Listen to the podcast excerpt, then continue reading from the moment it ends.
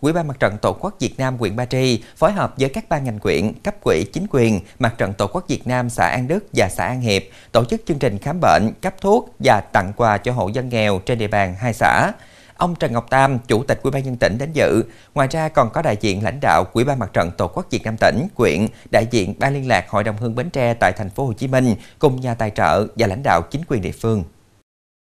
Trong chương trình, đoàn y bác sĩ bệnh viện thành phố Thủ Đức, thành phố Hồ Chí Minh đã trực tiếp khám, cấp phát thuốc điều trị miễn phí và hướng dẫn phương pháp điều trị cho 500 người dân thuộc diện hộ nghèo, hộ cận nghèo trên địa bàn hai xã An Đức, An Hiệp, huyện Ba Tri. Bên cạnh đó, các bác sĩ còn tư vấn, hướng dẫn những kiến thức phòng tránh một số bệnh phổ biến thường gặp, giúp người dân nâng cao ý thức trong việc chăm sóc sức khỏe của bản thân và gia đình. Ngoài ra, chương trình đã trao tặng 500 suất quà là tiền mặt cho người dân có hoàn cảnh khó khăn. Tổng kinh phí thực hiện chương trình là 500 triệu đồng do Ban liên lạc Hội đồng hương Bến Tre tại thành phố Hồ Chí Minh vận động các nhà hảo tâm ở thành phố Hồ Chí Minh tài trợ. Đây là một trong những hoạt động nhằm thực hiện tốt các chính sách an sinh xã hội cho người dân sống lân cận bãi rác An Hiệp.